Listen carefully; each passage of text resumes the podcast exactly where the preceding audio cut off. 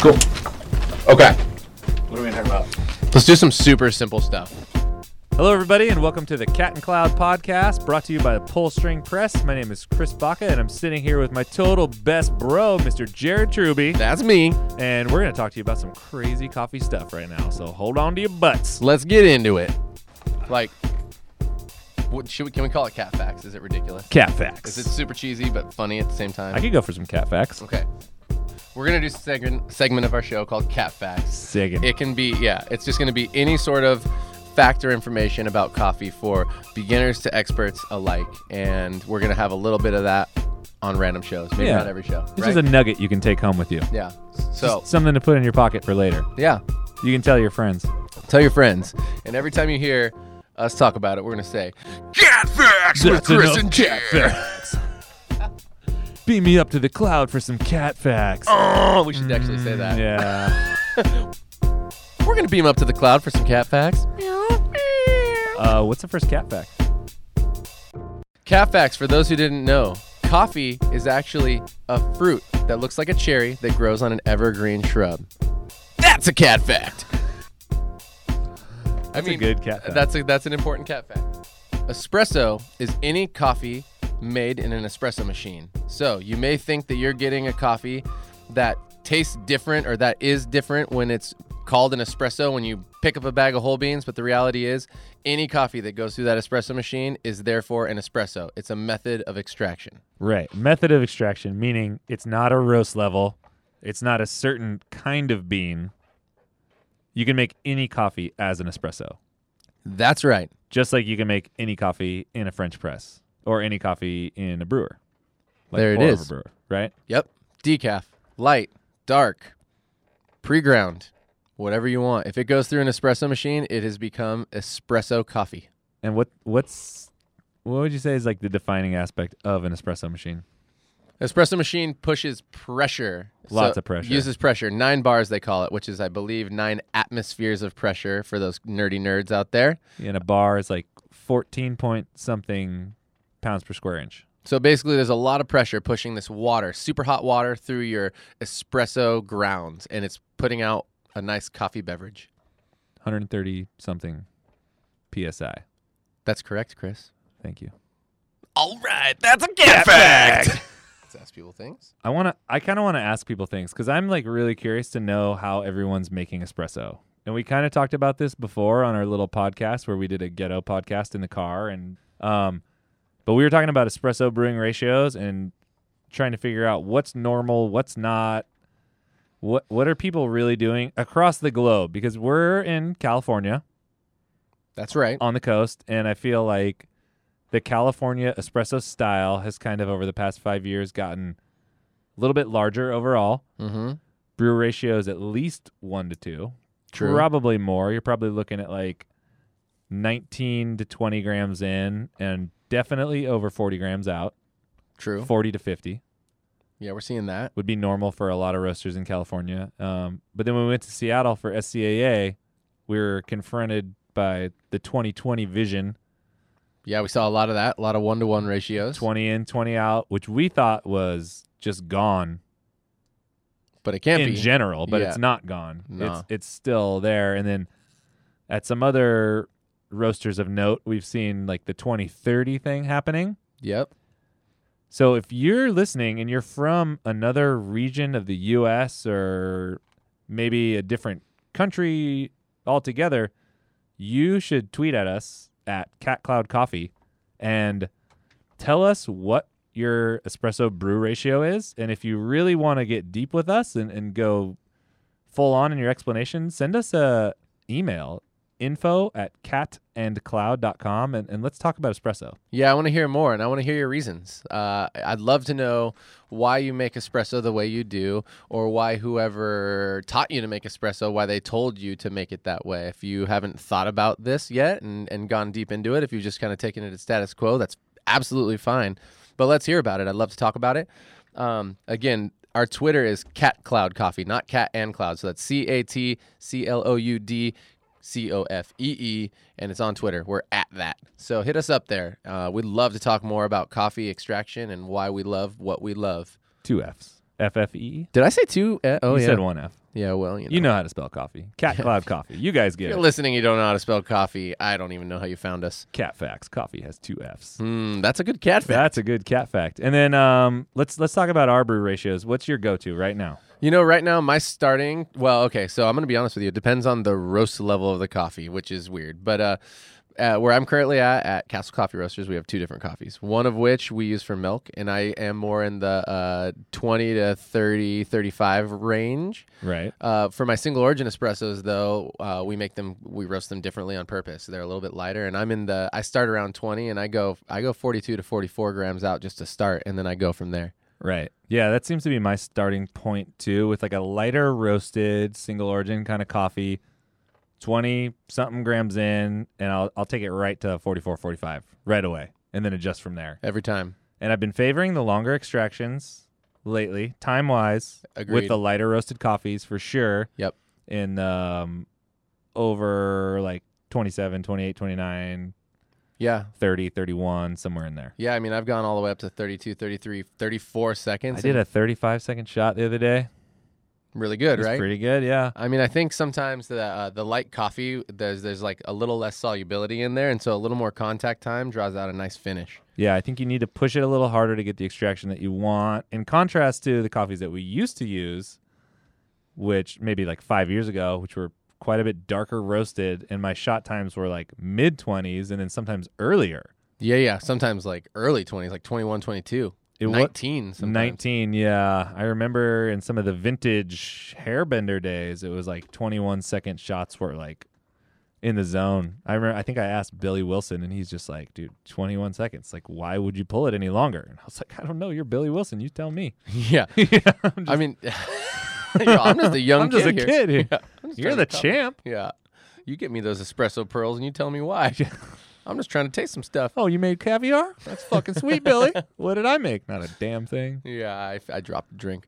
Uh, I'm I'm kind of an advocate though of like this this what I would assume to feel maybe to some people like a really big shot. But here's the thing: when you when you got your ratio of like 20 grams of coffee, you can actually draw a lot of body out of there. Like it definitely isn't too far of a um of a wow sidebar. That's not the word I'm looking for, but that's all it's coming to mind from that uh from the body of those those old school shots at times. Like sure, the short short 2020 is is got a lot of body, and it's like what some people picture as like the classic espresso, but I mean, these these bigger shots, you can get a lot of complexity out of them, and you still can get a lot of body. Like you're not losing it. It doesn't become like a thin coffee. I think complexity is the key. You can get complexity you probably never experienced in the smaller ones because the experience is overall just like longer. Like if you have a shot that's 44, 50 grams out, like you're sitting with it for like a few sips. Mm-hmm. Um, you're tasting it. Even if you stir it, you know, you're tasting like different layers, things are happening. Whereas like you get that 2020 shot, you're drinking a 20 gram shot, it just goes like right to the back of your mouth. It's gone. Mm-hmm. And you just whatever's in there is all it's all in the back of your tongue for the most part at that point anyway. and you're hoping for like a rich taste probably and you you maybe don't even care about the complexity as much in a shot like that you just want it to be sweet and you're you're good with that Yeah, and you don't want it to be too sour or too bitter. right Yeah, you just want like that syrup. void of negative extraction by- byproducts and really nice and syrupy Yeah, I think I mean and those are to me those are really good. Uh, those are like the milk shots for me, right? milk Because shots you add the milk to that and then it, it adds um it adds the i don't know the balance of the amount of fluid to coffee ratio and like it almost draws flavors out of there that you wouldn't taste otherwise. The milk actually adds something to it. And it probably brings out flavors that you want to taste in milk and maybe leave some of the ones that you don't behind. Yeah exactly. Exactly. Um chris you get me. You get what i'm trying to say. We're on the we're connected. Yeah. That's the that's the cat on the cloud. That's the you, he yeah. brings me to earth I'm like an anchor up in here. yeah and i rain on his parade Rain on his parade. But um yeah, I think we're both big advocates of experimenting with coffee. Like nothing's ever set in stone. Hell and, no. and um we totally understand that variables and situations are different for everyone. And how you said earlier, like, well, it depends upon the roast level. Like I totally get that. yep and I I used to have that challenge. I remember when I was working at Ritual and we had just kind of started roasting our own coffee and I was pulling that like single origin Limu Limu stuff. It was like really light, really bright, and like super tasty. Ethiopian coffee. Yeah, and I'd ordered some Intelligentsia, like some Black Cat, because it had always like Black Cat always like murdering it in competition, like Big time. so good. And I tried to pull it the way I was pulling the other coffee, and it just didn't work. And I was like, why does Black Cat taste like crap when I make it, but it tastes pretty fucking good whenever I get it? Do you remember those cafe. days? Those days when you were like, you were like good enough at coffee that people would recognize your game, but you were not. You didn't understand it well enough to know that like that black cat was probably bomb if we pulled it a different way. I was on the wrong I, track. I did that all the time though. I'd get those coffees and I'd be like, "How the hell did they win? Like my coffee tastes so much better." And it's like it's not made to be extracted the way that necessarily you pull it at your cafe, which is pretty crazy. it's pretty crazy. Like, and yeah, the way that like that uh that myself or like even at Charles and and and Kyle at Go Get 'Em or or Billy at Barista, like all these people pull coffee pretty. I mean, all those places are pretty dramatically different. I'd say that no, you're not going to get the same style of espresso at any of them. They probably taste good at all of them. And if you were to take the style that maybe Billy is pulling with the coffee that Charles is using at Go Get 'Em and try to pull it the same way, it wouldn't taste right. Probably tastes weird, it potentially. tastes weird. Yeah. Probably tastes weird. And I was like blaming it on the coffee. Me I'm too. like, "Dude, this stuff's not good. Like I got a bad batch. This bag is not tight. We've all been there. What's happening really is my fault. I really wasn't good enough. Yeah, well, and, and then honestly, some of these people that are listening maybe maybe don't even know that that's an uh, that's a factor. Like they might not have been educated enough. Like I wasn't educated enough to think outside of that box, right? So I was like, well, this is how you make espresso. So like it must, like you said, right? It's not that and it's not yeah, it's not it's that not you like a weren't skill set. it's not that you weren't a good barista in the sense of that like we were both making coffee every day. I was making coffee for like super high volume, like big days, but I was just and I was really comfortable with all the technical aspects of it. You know, I Mhm. could control my dose, my time time frame, like Waste. all, all that Yeah. stuff. Um, but it was just like a total curveball. I was making one kind of coffee basically Yep. over and over again and I wasn't really sure you know, I don't think I really understood how extraction worked. Yeah. I knew like ins and outs and time, but I didn't really know the fundamentals of extraction. So if you would have told me like, oh yeah, well it's a darker roasted coffee, so it's like maybe a little bit more soluble.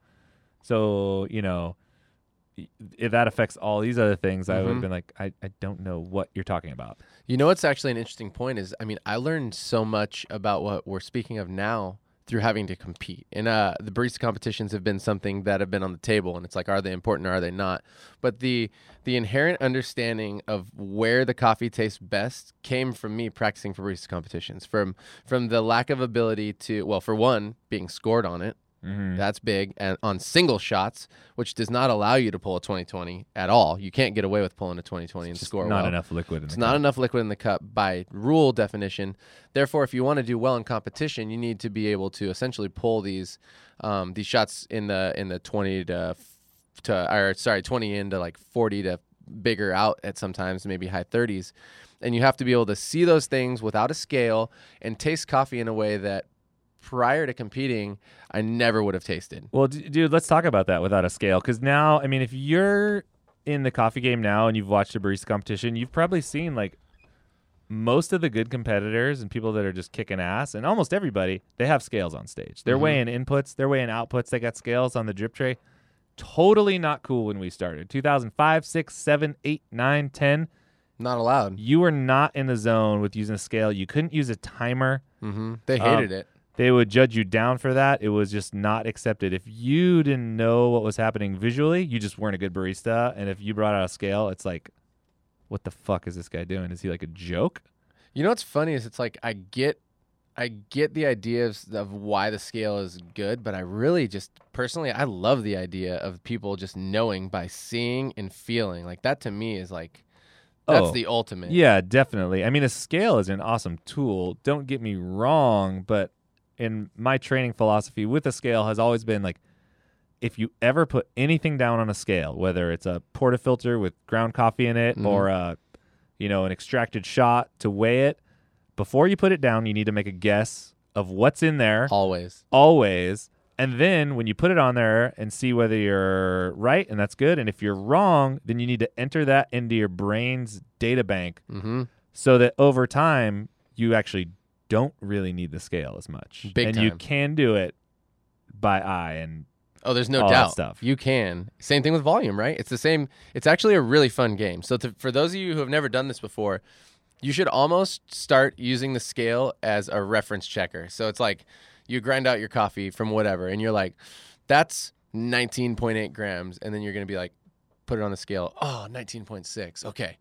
Well, that that's what that looks like, and then you can redistribute if that's what you do, and then you tamp it and feel where that tamper sits in that portafilter, and then reference that and be like, okay, that's 19.6 grams. And then same thing, you put the shot into the porta into the uh, espresso machine, and you zero out your cup, and then you fire off that shot into your cup, and then you turn it off, and you're like, okay, that's that's 33 grams, and you put it on there, you're like, nailed it, sick. Like that's what that's the game you should be playing all the time because if your cafe, well, first of all, it'd be great if our cafes were so busy that we couldn't use a scale every time without slowing down service and it'd be even better if we were good enough to not need it because we actually like we see these things and we inherently know them i mean that's the definition of the best barista really if we can do that Yeah, I mean it's just about dependency for me too. I mean, Yeah. uh, obviously we want to set ourselves up in environments that kind of foster excellence, and if you want to use things like volumetric dosing and weighing out every shot to the tenth of the gram, that's freaking badass. that's but badass in my mind, I'm like thinking I'm going to be in some situations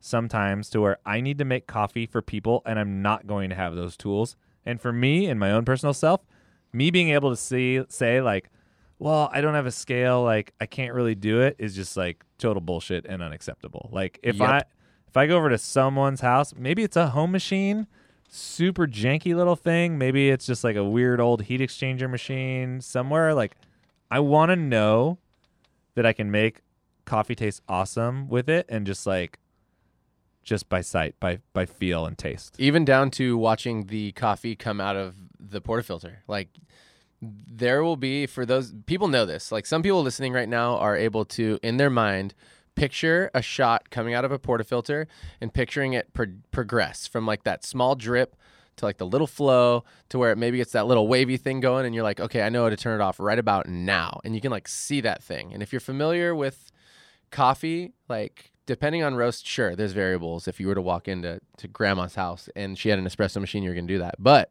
you also would be able to get very close if you were to pay attention to all these factors. You'd be able to probably make coffee pretty quickly by being able to see extraction come out of a portafilter Right. And then there's yeah, I mean i love that stuff It I love that stuff. I mean the drop used to be tight. Like that was one of the Mhm. big things. You're like, dude, the drop. It dropped at 6 or it dropped at 5 and then I have so many micro checklists going on in my brain. So from the time cuz grinders suck, like they just suck. Like, you know, they, nobody's perfect They yeah. have timers on them and a certain amount of coffee spits out. So that's like kind of where my checklist starts. Hit the button, I get ground coffee into the portafilter. First check, visual. What does it look like? How big is the pile? Where is it? Okay, that's how much coffee? I don't know, but I'm making a guess in my mind. always Second step, I'm redistributing the coffee, right? Because I redistribute, uh, usually use like some kind of finger strike dosing thing. And then I'm feeling like what the coffee feels like underneath my finger. And if Mhm. it feels like really weighty or like it's pushing back, maybe I have a more coffee than I originally thought. If it feels really light or redistributes and sinks into the basket a little bit more, that's going to give me a key to, you know, how little coffee there is in there. Yep. Um, step three, you tamp the coffee. You just see how far your tamper goes into the portafilter. Mhm. You know what I mean? If it's really high, you got a lot of coffee. If it sits low, that gives you a clue to the dose. Yep. Um, and then on to the things that you were saying, you're in and on. How many seconds till the drop, and then just not just drop time, but drop behavior. Because you could get two six second drops. You might get one that's like really pinner, yeah um, tight, and like you know, Pinner. you know what I'm saying? It's just like nice pinner. yeah no yeah Or you might, depending on how you know your pre-infusion set up on your machine, you might get like a six second rager, yeah like straight waterfalls TLC type shit that you might need to just like handle. Oh yeah. So before you've even got the you know the coffee like going you know into the machine, you've got all these little points in your mind that you can kind of I don't know gauge dose against or something like that. No, yeah, you're definitely right. And you know it's funny? I mean, you can definitely. So, for instance, sometimes the coffee will start dripping it. It's it's uh, Craig Stubblefield sending in a text. He he loves us. Oh, Craig. Shout out to. Craig what Stubblefield. Craig? We haven't seen you in a long time. You Miss moved to you, Portland. Craig. Yeah, we miss you, Craig, Craig. and Cole and the whole family up there, and Jonathan Samples. We miss you guys and Ben Dorgan. Shout out to y'all for listening. Mm. Um, he just texted me. I gave him a recommendation to go to Intelli Venice. So also shout out to Intelligentsia over there in Venice. Uh, he said you took care care of him. He said he felt old, but it was still amazing coffee. True story. You are old. Ah. we all are. Craig, we're all old now, man. Uh, anyway, what's funny though, sometimes that'll happen, right? Is you could get that that drop right at six seconds, and you'll see coffee, and some people will be like, "Well, it dropped at six seconds, and uh, so it's on point," but the flow rate can change. Flow rate can change. So like you could have a six second drop on both two shots back to back, but one shot at 22 seconds could be at like 40 grams, and the other shot could be at like 28. And uh, and it, if you're not paying attention to all those things that Chris was speaking about before, you might not know why. You might be like, "What's going on with my coffee?" You know, Right. And it's important to note what your coffee visually looks like when it is tasting at its peak, like what that shot behavior is.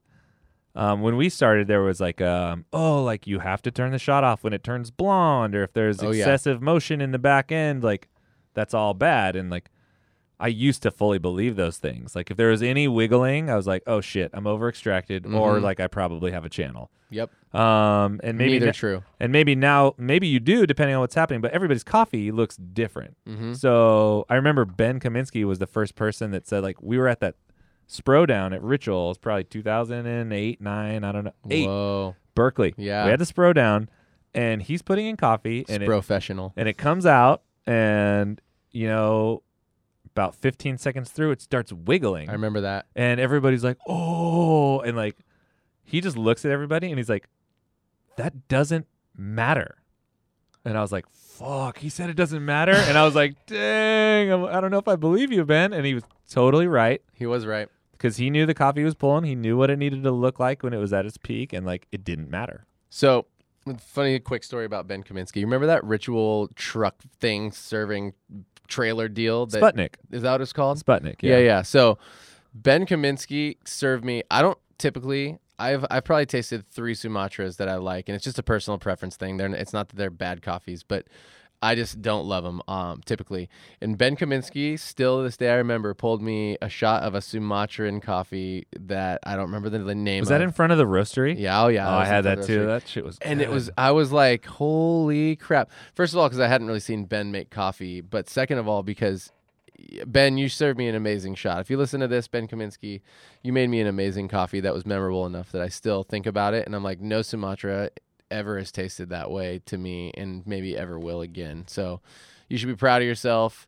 Um, but here's another thing to talk about because people often you know um, pete licata wrote on our blog just recently uh, truebaca.com that's now that's now shooting us out to catandcloud.com where we've linked them all together. He he wrote about freshness and there's something that a lot of people may or may not know but the fresher coffee has a lot more gas in it. And so if you're pulling espresso and and, and even if you're making a pour over you'll notice that this coffee uh, blooms. That means it gets bigger like a lot of gas comes off. It gets kind of foamy looking for those who maybe don't know. But in espresso there's like a fair amount more crema on fresh coffee. And so for those who are getting um, paying attention to visuals like if you know your coffee well you're going to be able to see through that. Um, i.e like the coffee in the cup when it's fresh looks a lot heavier and bigger in volume than it actually weighs. Yeah, it's fluffier, it's larger. So if you're measuring it up against a shot glass, let's say you're at two ounces with Right. really fresh coffee and two ounces with really old coffee, the older coffee is going to be heavier. Yeah, you're going to see a lot more. it's going to weigh more. You're going to be yield, which is one of the biggest arguments for people who are like, you need to use a scale because there's these variables. But then we're coming back with like, yeah, scales are cool, but you should be able to take note of those variables in your brain. If I'm working with coffee that's four days old and I know it, I'm gonna like adjust my visual cues to support that.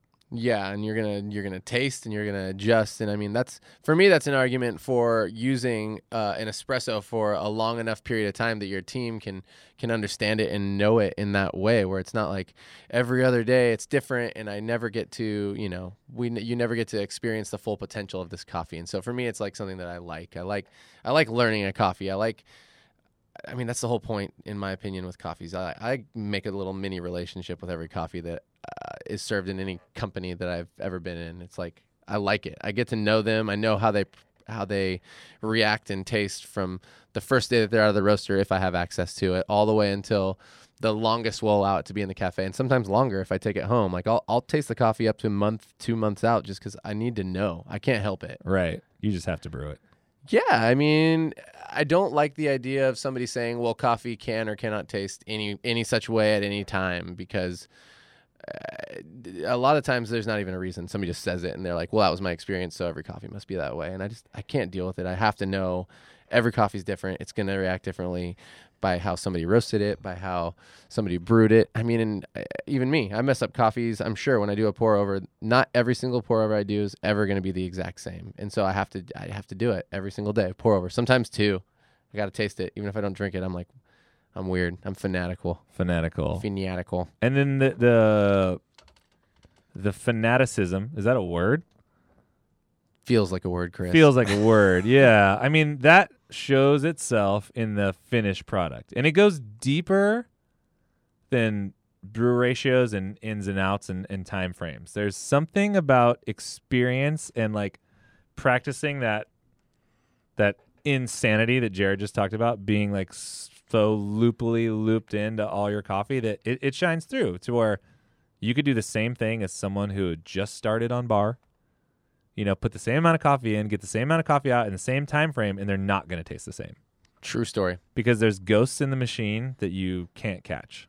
Man, which I believe. There is, and there's ghosts in the darkness that will eat you. There's ghosts in the darkness that Val will Kilmer. just freak you the shit out. All right, um, if you guys have any input on some of the stuff we just talked about, or, or thoughts of your own, l- yeah, shout us out on Twitter, Cat Cloud Coffee.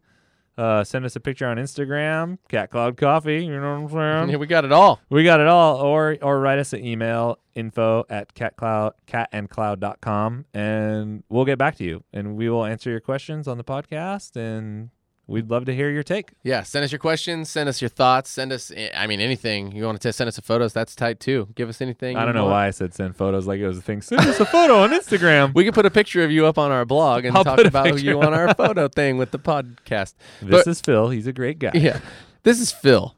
Look at him. Cat fact. he loves it. he loves them. Dave, I'm gonna race I'm gonna him. race him. Yeah, we want to answer your questions. So write us, email us, info, info at catandcloud.com. Hit us on Twitter, hit us on the blog, hit us on the podcast. And maybe, uh, you know, for all you who really, really, really love us, again, we've called to action. Please, please, please rate, review, and subscribe on iTunes. C A T A N D C L O U D dot com. Find it. Thank you. We love you.